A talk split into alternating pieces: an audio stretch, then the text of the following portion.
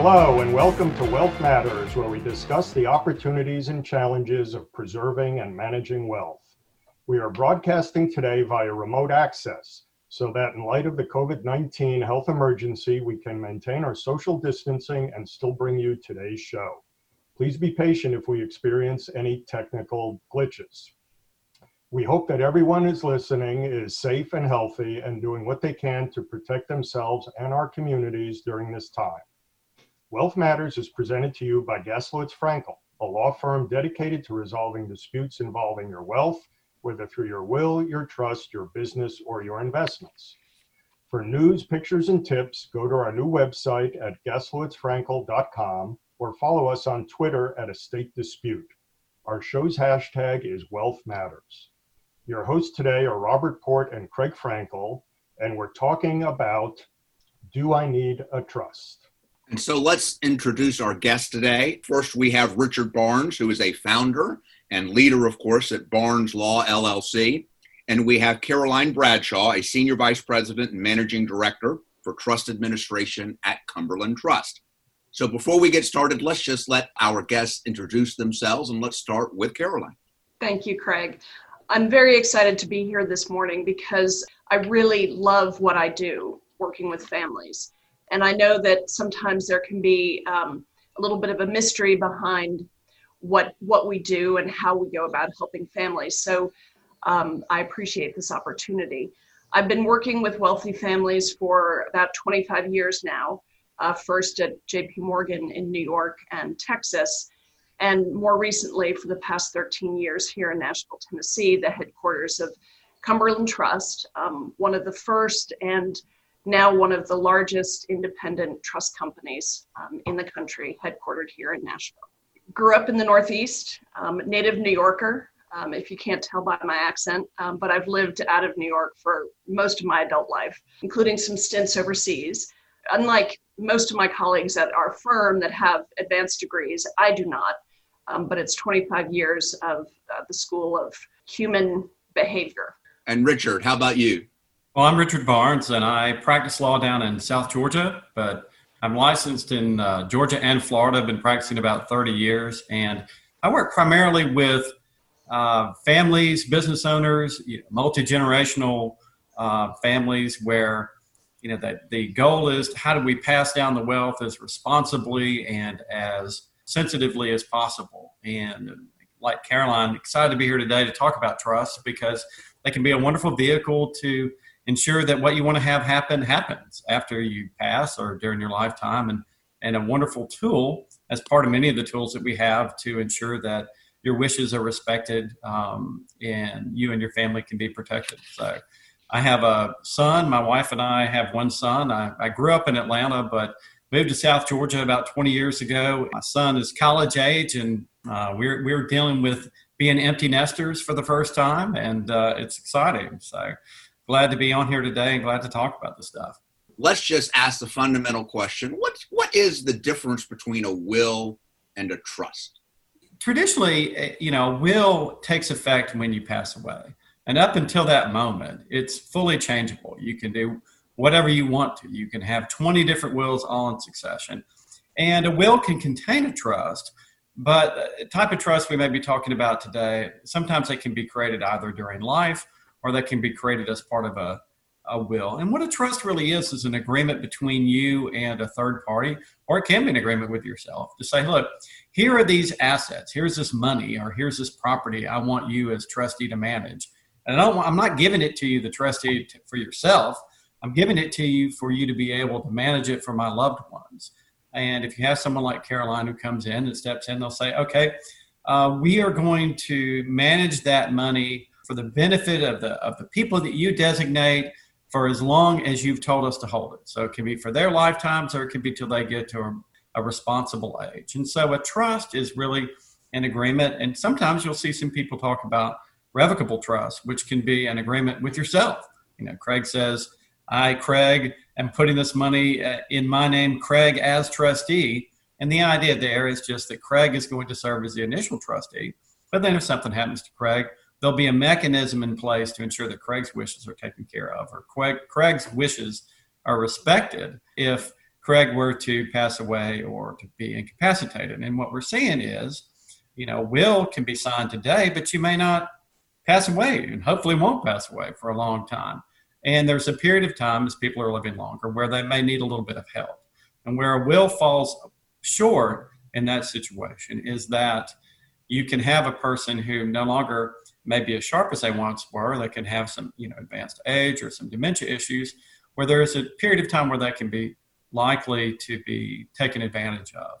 And a will doesn't really do anything to protect against that um, so much as a trust, which might step into place and say, okay, if I do become incapacitated, this is how I want my assets to continue to be managed. Richard, I think that's a really good um, explanation. And I'm glad that you brought up the issue of irrevocable trust and what happens as uh, grantors age. I think oftentimes people are concerned about what happens to their children and their grandchildren, and they don't often think about what happens during their lifetime. The other nuance that I would just like to offer up in, in my observation, you know, is a is a will is a specific moment in time that that you know comes to bear when someone passes away. A trust, on the other hand, is a, a dynamic instrument that that lives with your dynamic family as they mature, as they have children, as circumstances, sometimes unforeseen circumstances come up. So um, I view a trust as a, as a very dynamic instrument that creates challenges, but also creates opportunities to be able to help families throughout their life cycles.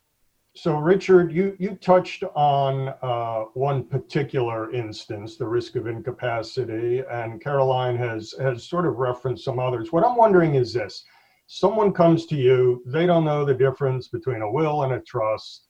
What are the um, sort of touchstones, if you will? What are you looking for when you interview a new client as to where, what, what vehicle, what, what estate planning vehicle? uh, or financial planning vehicle, if you will, might be best for them? Well, it, a lot of times it, it all it, it really begins and ends with what is the client trying to accomplish, and finding out as much as you can on the front end about not only the client and their assets, you know, where they, you know, whether they have property here in Georgia or whether they may own property in Florida or in the Northeast, but also about their family and you know, the strengths of their and capabilities and wishes of their family and so I think it, it depends on what they're trying to accomplish, what they view as the the role or how they wish to pass on that wealth. So if they were to say, look, you know, I'm I'm relatively young, I have two children and a spouse, then that's a very different discussion from someone who has, you know, who's in their late 60s, has built a big business and is trying to figure out how to pass that down to their children or or just deciding whether to sell it or not. And so, what I look for in terms of you know recommending a will versus a trust, kind of like what Caroline was saying, is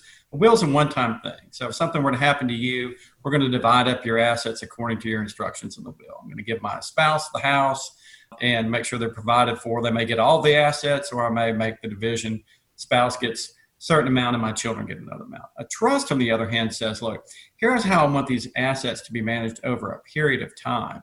Let's let the surviving spouse be the primary recipient of the assets during their lifetime. Let, let her be taken care of. And then when she passes away, let the children be the uh, beneficiaries. Let them take advantage or, or be the ones who get to enjoy the assets after you know mama's gone take advantage may not be the well you know and, and that's the thing um, you know it's trying to to come up with part of it depends on and how much control the person in your office really wants to have over the assets. If they're comfortable saying my wife and i've been married for 30 years or my husband and i've been married for 30 years if something happens to me i'm absolutely comfortable with them just taking whatever it is i have knowing that they'll put it to good use you know when when the time comes for them to pass it on some people are a little more concerned and say, well, I'm in a second marriage and I love my husband, but if something were to happen to me, I want him to be taken care of. But I want to make sure those assets that I've built over a number of years go to my children, not his. Um, and so in that situation, you know, a trust might be a good opportunity to say, you know, let's let the husband be provided for during his lifetime. Um, but let's also make sure that those assets come to come down to the kids because without a trust, if I just hand you the money, then you're under no legal obligation to make sure that they go to my kids. And and you know there's pressures that come from everywhere. So that's another reason. There's a level of control and, and the desire to make sure the assets end up in a particular hands of somebody. One of the things that lay people often see, whether it's marketing or otherwise, is you know, you need a trust, you need a trust, probate's expensive, you don't want to go through probate. Can can either or both of you speak to that and whether or not that that's actually a reality? You know, Richard, I, I will defer to you on on sort of the mechanics of that. I just want to make a, a broader observation, which was a few years ago when the generational uh, exemption amount went up considerably. And, and let's just define that for our listeners. That means when you start to get taxed. Exactly. Thank you. So when that happened, a lot of people said, well, the use of trusts is going to diminish because there's not the, the tax planning motivation for it. And in fact, we didn't find that to be the case at all. And what I think was driving that is to Richard's point that um, yes, trusts do provide excellent tax planning opportunities, creditor protection, you know, asset protection uh, for the vulnerable. So there are a lot of very compelling kind of structural reasons to use trusts. But I think the reason why we are still seeing, you know, the, the number of trusts created that we are is because over 50% of Americans have blended families. One in five uh, adults have some sort of mental illness condition.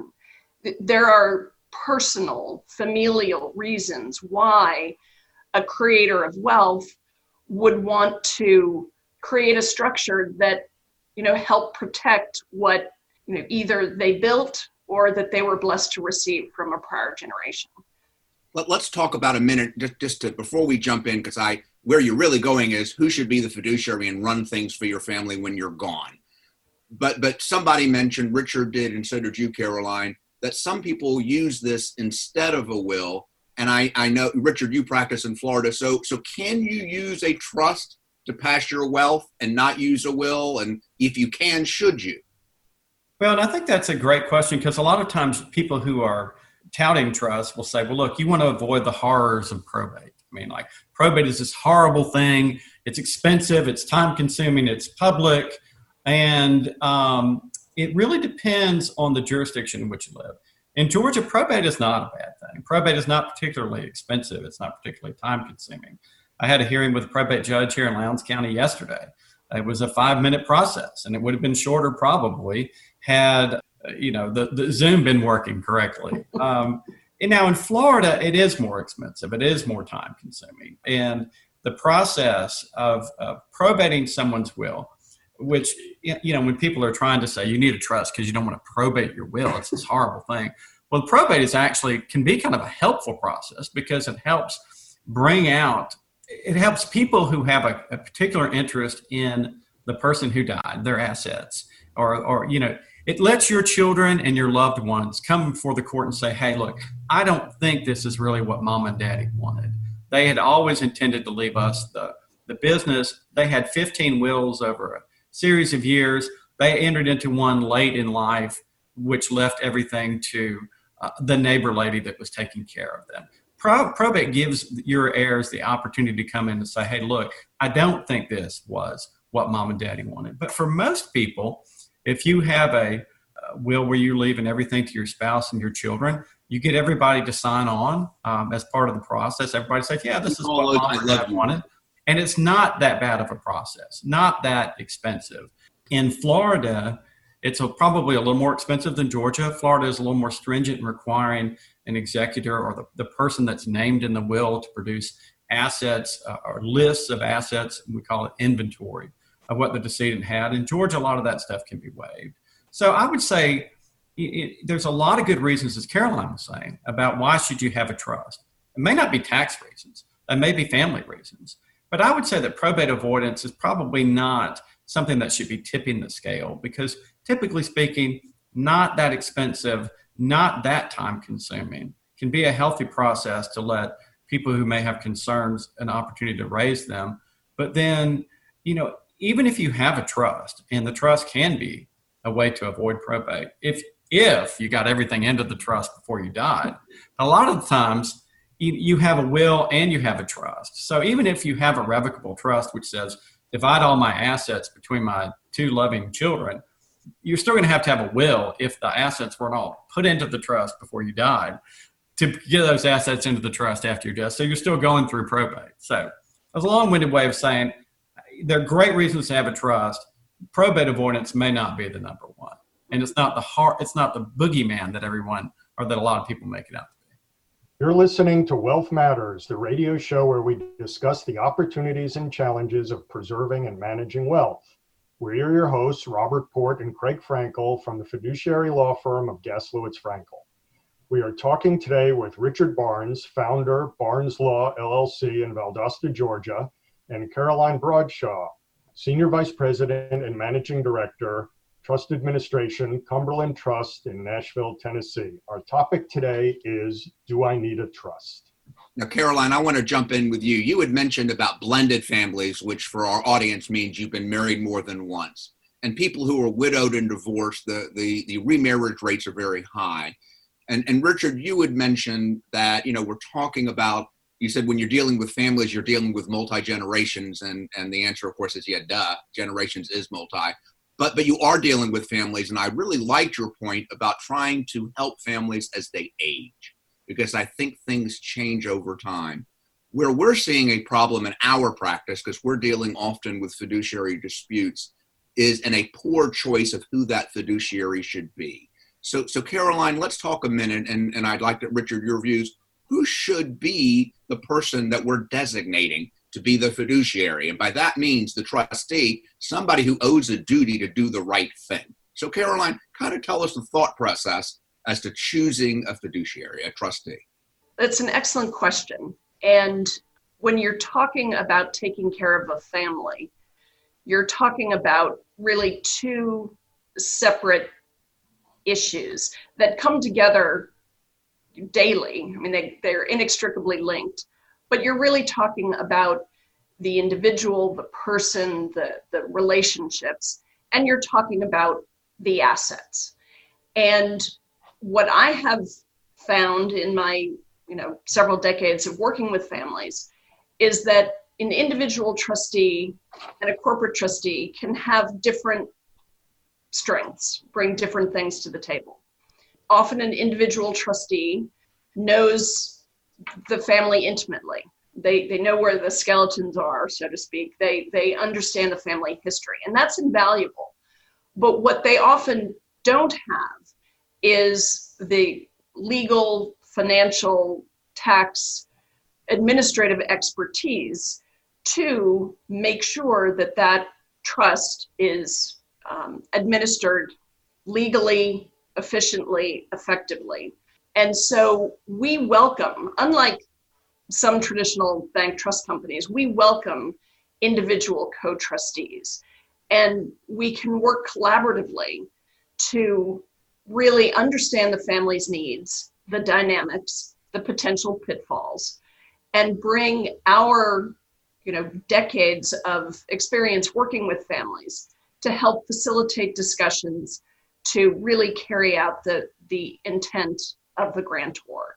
So it is not my place to say that one is you know always preferable over another but i have observed many instances where individual trustees are bamboozled um, because of emotional ties to beneficiaries um, I have seen circumstances where very well intentioned.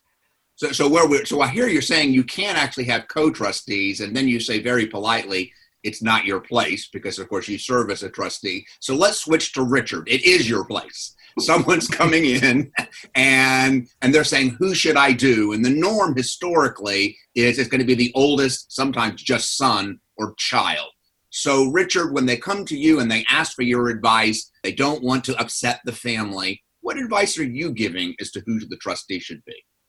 Well, and I think this really gets to the kind of the crucial issue that whether you have a you know, millions upon millions, or whether you have a small estate, is the people that you put in charge to carry out your wishes after you're no longer able to, or after you've relinquished that right. They're the that is the where the estate plan most of the time fails or, or succeeds. If you put the right person in the you know right person in the job, then they can make the you know they can make it happen. They can do the right thing. If you put the wrong person in, they can really go um, go away from what needs to happen. And and what I think alluding to is you know the role of a trustee is you're you're handed this 40 page document, and in that document you are to glean what the person who put the assets in trust wants. And so it takes somebody who first can follow you know, who can follow the 40 page document and make sure that they're doing what the person wanted. The second, so you have to be a good reader, you have to be a good interpreter, and you have to get, you know, be someone who could go out and get good legal advice if they need it. You have to be someone who can often manage money and someone who can regularly report to beneficiaries. So there's a, a skill set that sometimes if someone were to come to me, you know, a lot of times people are concerned about costs and they say, well, let's make the oldest child do it.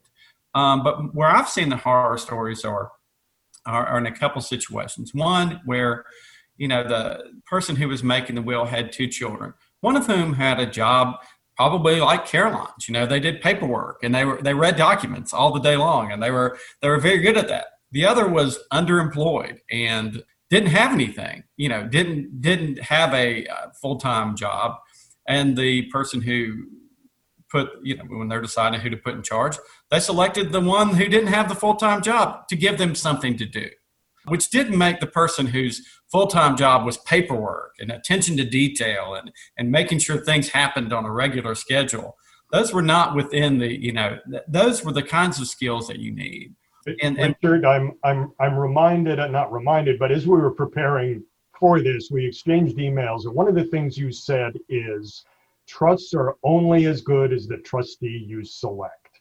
Right. I thought I thought was was right on point, and and I will I, I will use that in the future. Well, good. And and I had a situation where I represented.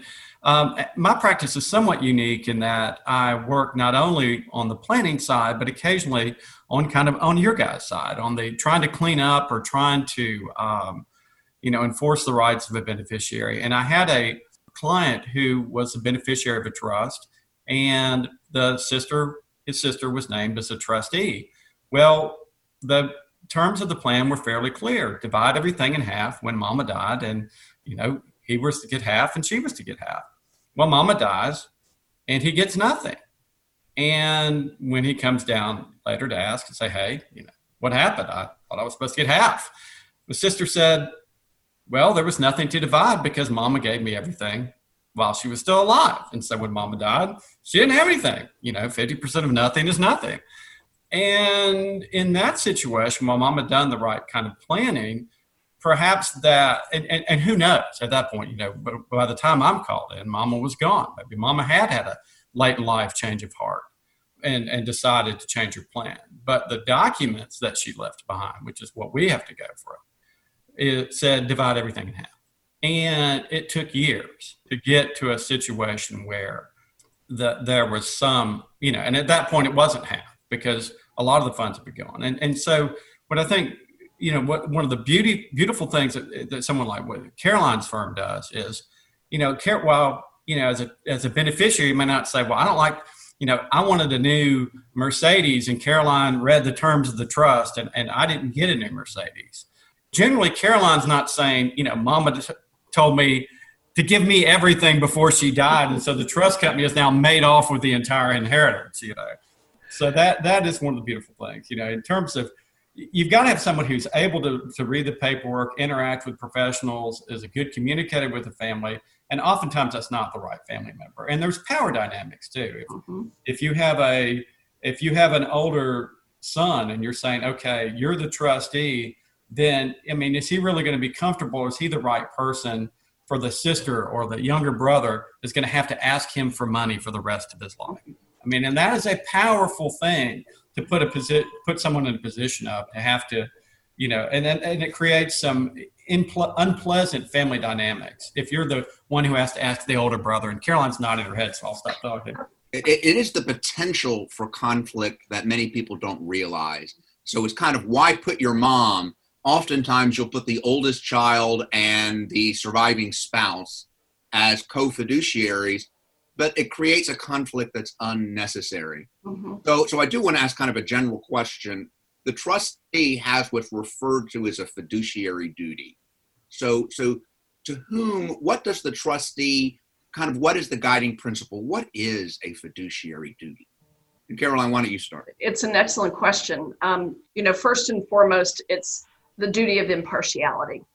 And I think that that's something that a lot of people don't understand, don't want to understand, but is really uh, very powerful, which is to say that the trustee is charged with impartiality amongst the current income beneficiaries and the remaindermen. So it's a very delicate balance because a lot of children say in the scenario that you're talking about will think, well, mom and dad died. Yes, they left this money in a trust, but it's my money. Well, really, it's it's not their money. And it's certainly not our money as trustee. It is the family's money. And so it's the impartiality amongst the current income beneficiaries, according to the terms of the document, as well as the remaindermen. So we have to balance that. And let's just define income beneficiaries or whatever is the people who get it during their lifetime or only income. And the remainder beneficiaries are what happens when somebody dies, who gets it at the end. Yes. And you know, our fiduciary responsibility is to follow the document as a blueprint for our actions with all of our beneficiaries. And some documents are you know, not, not created equal. Um, some of them are vague, some of them are contradictory. Obviously, none that, that you all uh, work with.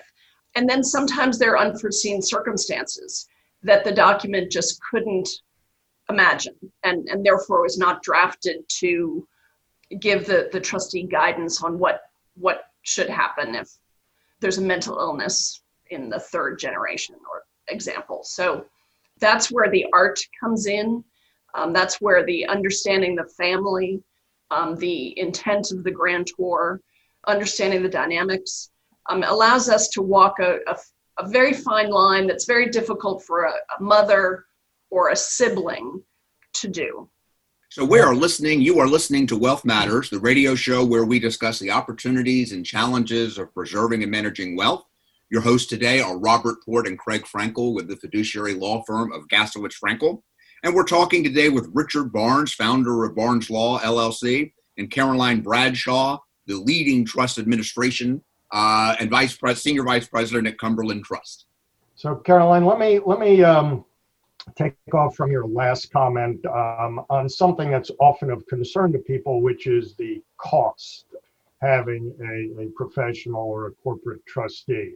And, and let me tell you from my perspective as someone who litigates these disputes and also someone who is who is naturally very frugal. What I've concluded is That's not the that, word we normally use, Robert, but okay.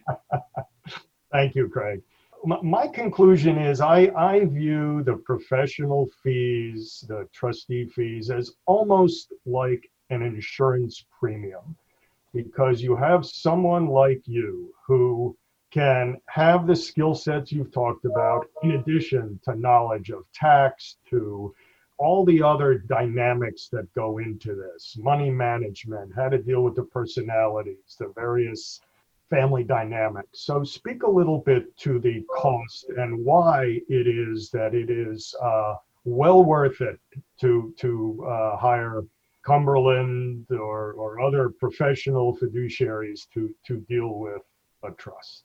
Right. Well, thank you. Um, I'll, I'll take that on a number of different levels. Um, I absolutely agree with you that um, having a corporate trustee in particular can be a very valuable investment um, and save the family much greater cost, either family dissolution or, or disharmony, poor asset management where houses are sold for far less money than they're worth, income tax returns, uh, estate tax returns are not properly filed so that there's penalties. I mean, there's, uh, I've, I've witnessed the cost of not having a good trustee.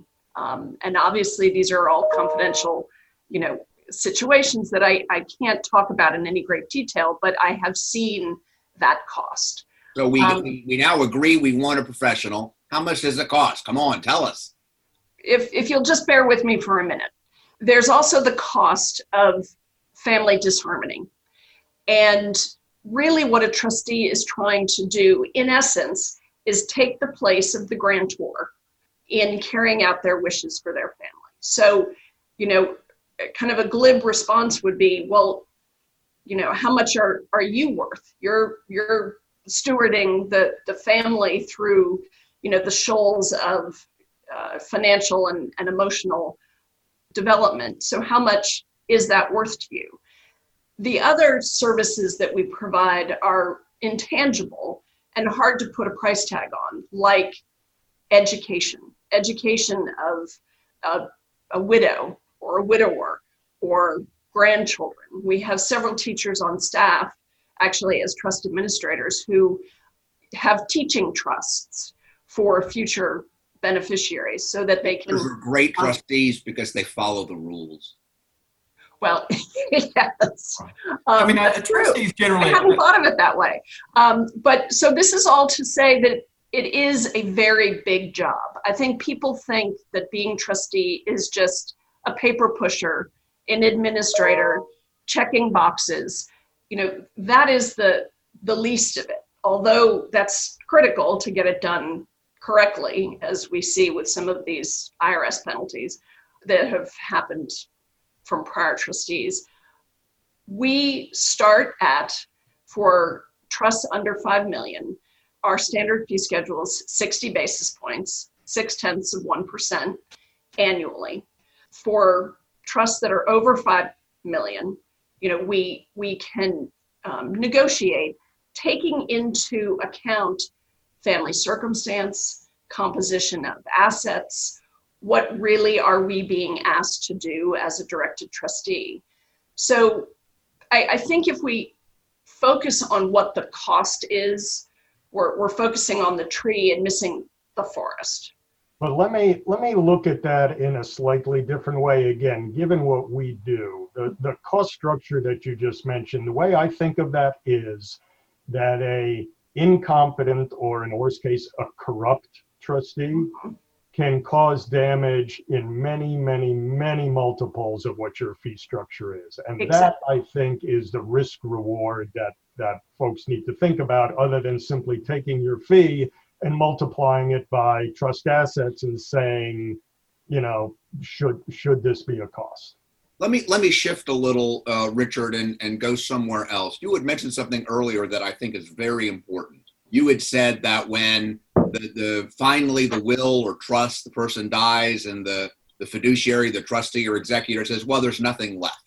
So, uh, and and and that happens sometimes because they're stealing, or mom or dad spent it all, but sometimes because the people messed up, and we see this a lot when we have trust disputes, which is the property never got into the trust. How do you, as a lawyer, help them get it into the trust?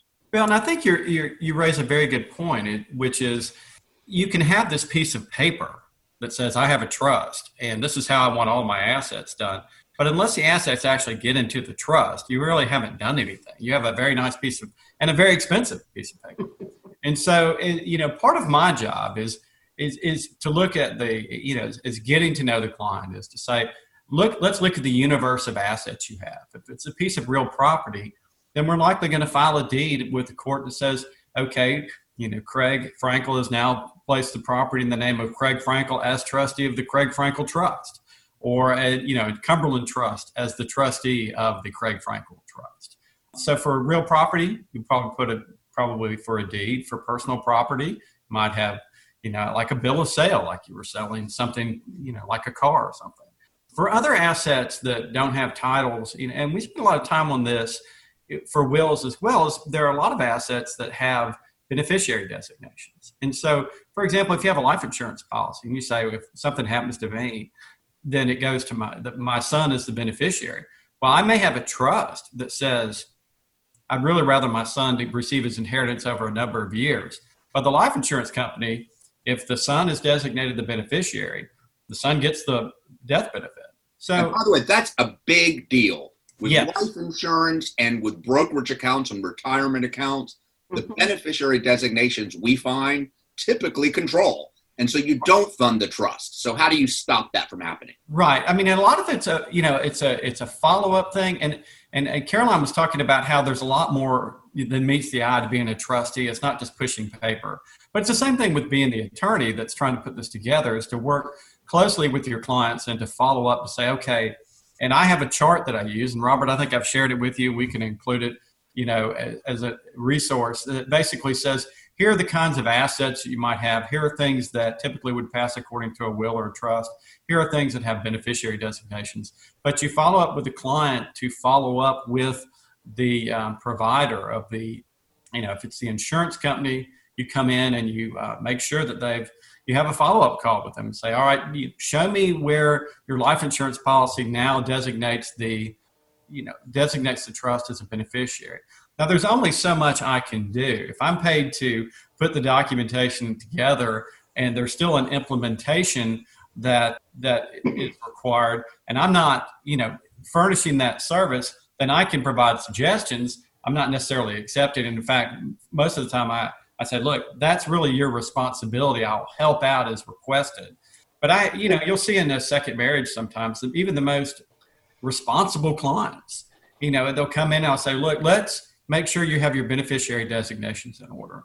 And i remember one time somebody who I would think, you know, was very, as we would say in South Georgia, very ticky, you know, or, you know, I might say somewhat anal about these kinds of things. Coming in, you know, two weeks after I said, look, I know you said you've taken care of all this. Let's make sure. You know, and the ex wife was designated as a beneficiary of the life insurance policy. Let me Craig tell you what happens. He dies. She's taking that money. She's not going, oh, this isn't what he wanted. Oh, this is what he wanted. You know, he, he, he wanted it to go X to the new wife. No, she's going to take it. So the follow up. Craig likes to say that that no matter what your client tells you about the beneficiary designations, they're almost always wrong. And in fact, Richard, uh, we we have litigation involving uh, a uh, an ex-spouse from 15 years ago uh, who was left on the um, beneficiary designation. And uh, if if we're successful, she's going to get hundreds and hundreds of thousands of dollars, much to the uh, not chagrin, but terror of the current wife. And, and we see that couple, three times a year. So the beneficiary designations are particularly critical. What, what is your advice as to whether or not, um, and, and I guess as part of that, you might suggest that some of those beneficiaries be designated as the trust so that the trust uh, gets the assets that are then uh, dealt with as, as Carolyn later might be uh, directed to do. Right. I think that in, in terms of when, when you're looking at a beneficiary designation, let's say life insurance, and you have children, and you're saying it's a million dollar death benefit, and you, you don't want your 23 year old to get a million dollars if if they happen to if you happen to pass away and and you know it's just too early for them to get that amount, amount of money. So you designate the trust as a beneficiary of the life insurance policy and that trust can you know do whatever you want but you can say look let's make that the income off those assets available. Let's make that principal available if they need extra money if there's a hardship or starting a job or you know paying for education. And then at certain ages let's distribute it out. Because otherwise with the beneficiary designation it's outright. Now the one thing to remember is that beneficiary designations and trusts work really well together. Um, but where you got to be particularly concerned is when you have retirement benefits because there are particular rules about how you know you have iras and you have 401ks and when somebody gets to a certain age then they have to start taking distributions even if they don't want to. And there's been recent legislation that has while it's raised the the age when you have to start taking distributions you just have to be mindful of okay this is a you know this is a retirement plan asset. Trust may be a great vehicle for it. I want my child i don't want my child inheriting my 401k outright if something happens to me. But on the other hand, there may be some tax and other in, you know implications, and so you got to say trust and retirement plans present special situations. So maybe as as somebody's out there listening, say, "Wait, wow, I've got a big retirement plan. Love to put it into a trust." but That may be something you're going to have to have further discussion with your lawyer or your advisor about. And and it's such a, a an important issue and big issue that that maybe even an entire show could be um, dedicated to it. But you know, I, I do just our list of future shows. happy happy to uh, offer some ideas. But you know, if if I had a wish list, if I had a magic wand, you know, one of the things that I would hope for is the ability to start to work with a grantor during their lifetime in their revocable trust. We can help the attorney and the the uh, the grantor in retitling assets, so we can take off that that burden um, if appropriate. But where I think that can be so helpful is letting the trustee and the attorney, uh, excuse me, the trustee and the grantor have a relationship and you know get to understand what the intent is, what the wishes are. And you know, it, it can be very powerful. I worked with a family where the father of some very young adult children um, had cancer. And as a result, he set up a revocable trust, and, and I worked with him through the end of his life. And, you know, it was very helpful for me to be able to then talk to his young adult children and say, you know, your father told me his wishes for your continued education. You know, let's talk about how we can do that.